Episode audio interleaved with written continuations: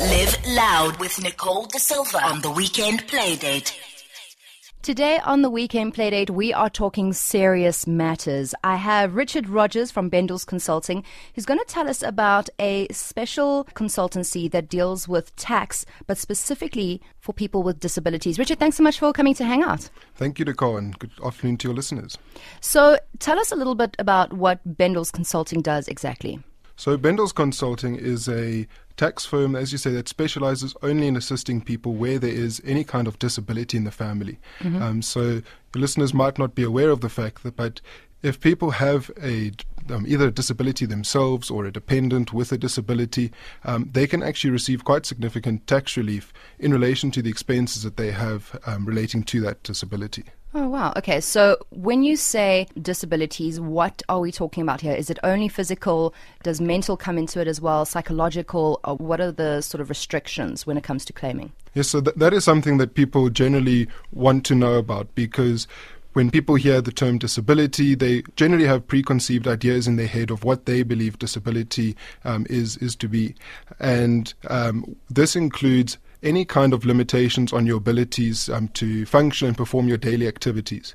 So we're looking at perhaps uh, visual impairments, uh, hearing impairments. You've got your uh, communication impairments as well, um, and as you mentioned, the the physical impairments. Mm-hmm. Um, but in, importantly, um, you, you asked whether uh, mental um, impairments do come into play, and certainly that um, if a person does have a mental impairment, they will uh, qualify for this relief if certain criteria are met, um, also including uh, intellectual impairments as well. So, in the process of doing these interviews for over about it's about a year and a half now, I've found that there've been um, some disorders, if you will, that have been classified as disabilities, and a lot of people got um, a bit frustrated and they maybe felt insulted. So, for instance, uh, albinism is considered a disability within South Africa. You are actually eligible for certain accommodations that that need to be met by your employer or your place of, of studying or whatever. Would would that fall into into someone that you cater for? So the important thing to focus on is that there's a distinction between a medical diagnosis mm-hmm. and limitations on your abilities to function and perform daily activities. Okay. So, if we take something like albinism or um, diabetes, uh, those there would be medical diagnoses, um, where what you would be looking at in the case of diabetes is has this perhaps led to um, an impairment on your vision? Or mm. let's say it's um, affected a limb and you might now have a physical disability from that. So the focus should not be on the medical diagnosis, but instead on your limitations on your daily functioning and, and abilities. Um, so in the case of albinism, perhaps there could be a visual impairment as well. Mm. And that there is what we're focusing on. So what would you what would you claim on? So let's say let's say for instance I, am somebody who has diabetes, but I have a fully functioning um, sort of lifestyle. I haven't lost the use of any of my my limbs, but I am I am diagnosed. What what sort of paperwork would I need to send you, and how far back could I go? That's probably an, another. That's probably a separate question. What could I claim for if I was somebody who was functioning normally, but I do have this this diagnosis? Okay, so in the case of someone who has diabetes, where there has been no loss of vision and there's been no physical disability, and they are going about their ordinary daily life with no limitations on their abilities, um, they would not qualify for the disability tax relief. Uh, they would still be like every other citizen who pays tax, entitled to relief in relation to their medical aid contributions mm-hmm. and out of pocket medical expenses, calculated in the exact same way as anybody else. Uh, um, who who has um, medical expenses and medical aid contributions. With regards to how you go about um, determining whether you actually qualify for the relief, um, there's a form called the ITRDD form. Um, ITRDD, got it. Okay. that then needs to be completed by a duly registered medical practitioner, and by that we mean someone who is registered with the Health Professions Council of South Africa, and they also need to be specifically trained in the field that they're going to be doing the diagnosis. Mm. Um, so, for example, your dentist might be registered or hopefully is registered with the Health Professions Council of South Africa, but they're not going to be able to confirm an autism diagnosis. Mm. Um, so that form needs to be completed.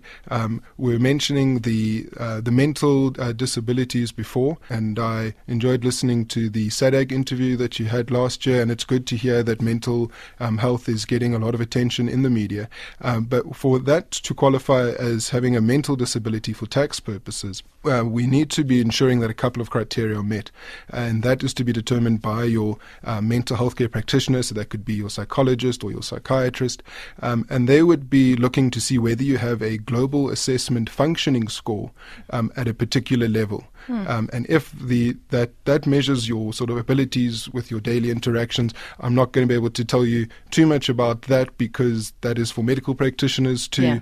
to determine. Um, but if the uh, criteria are met, then they can qualify for the, the disability tax relief. Okay, so let's say you're listening to, to this interview and you were diagnosed ages ago, or maybe you were born with some sort of disability, and now you're like, oh, flip, I would love to claim. I'm sure I'm due lots and lots and lots of money. How far back can can you go, or is it only from from the following tax year? Okay, so what happens is we need to have a look at your previous tax history to see how your tax matters have been dealt with in the past. Perhaps you haven't submitted those previous tax returns, and you're starting to get penalties from SARS for not having submitted your tax returns. Mm. But if those returns are not yet to be submitted, then we can proceed with those previous years. If you have already submitted your returns. Um, um, it all comes down to whether you have previously been audited by SARS or not, uh, whether we're able to go back and do corrections or if we're going to need to do disputes. In the case of disputes, there is a limitation of three years for, for going back. Okay. Um, well, that could be a fair amount of money, though, still. Yes, no, no, definitely. Um, and if you're then starting to add a couple of years together, you're looking at some significant tax relief. For sure. And if you're somebody who had an accident and you had to modify your home or your workplace to make certain accommodations for yourself to, to get around. Would that be something that you could claim for as well? Most certainly. So here you're looking at the cost of modifying the, the asset to get it into a point that is usable by the person with the disability. Mm. So if we take, for example, a motor vehicle, we often get asked, um, we're currently driving a Citi Golf and we, in order to get the wheelchair in and out, we've decided we need to buy a combi. Um, can we claim the cost of buying an, a combi, the entire cost of that claim? Mm. The only thing we're taking into account is the actual modification that needs to be made. So perhaps in the combi, you removing some of the seats at the back, or you installing a ramp. It's those kind of modifications that get taken into account. Um, or for the vehicle itself, it's perhaps the adaptive aids in making that vehicle usable by the person with particular pedals that have been um, mm. installed. Um, and for example, in the home environment where you were mentioning that, there you'd be looking at things like railings and non-slip floors, perhaps lowering counters, widening doorways, all of these kinds of expenses um, we, we, could be looking to take into account. Let's say there's somebody listening now mm-hmm. and um, they would like to find out how to get hold of you, if they qualify, um, how would they go about doing that? And also, are you are you like completely affiliated with with SARS? It's not like you're not like some fly by night or anything like that.